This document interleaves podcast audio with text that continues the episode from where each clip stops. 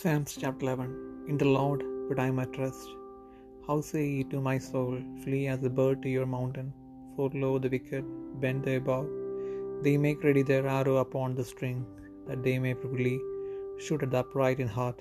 If the foundations be destroyed, what can the righteous do? The Lord is in his holy temple.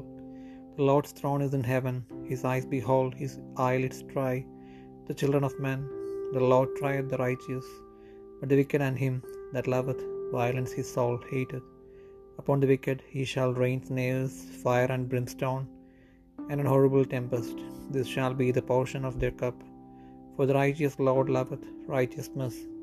His countenance doth behold upright.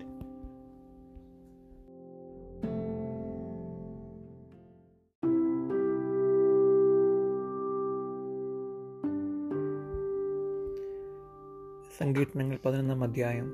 എന്നെ യഹോവേഷണമാക്കിയിരിക്കുന്നു പക്ഷികളെ നിങ്ങളുടെ പർവതത്തിലേക്ക് പറന്നു പോകുമെന്ന് നിങ്ങൾ എന്നോട് പറയുന്നത് എങ്ങനെ?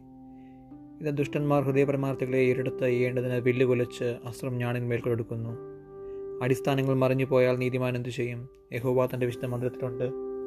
യഹോവയുടെ സിംഹാസനം സുഖത്തിലാകുന്നു അവന്റെ കണ്ണുകൾ ദർശിക്കുന്നു. അവന്റെ കൺപോളകൾ മനുഷ്യപുത്രന്മാരെ ശോധന ചെയ്യുന്നു. യഹോവ നീതിമാനെ ശോധന ചെയ്യുന്നു. ദുഷ്ടനെയും സാഹസപ്രിയനെയും അവന്റെ ഉള്ളം വെറുക്കുന്നു. ദുഷ്ടന്മാരുടെ മേൽ അവൻ കണികളെ വർഷിപ്പിക്കും. തീയും ഗന്ധകവും ഉഷ്ണക്കാറ്റും അവരുടെ പാനപാത്രത്തിലെ ഓഹരിയായിരിക്കും. യഹോവ നീതിമാൻ അവൻ നീതി ഇഷ്ടപ്പെടുന്നു. നേരുള്ളവർ അവന്റെ മുഖം കാണും.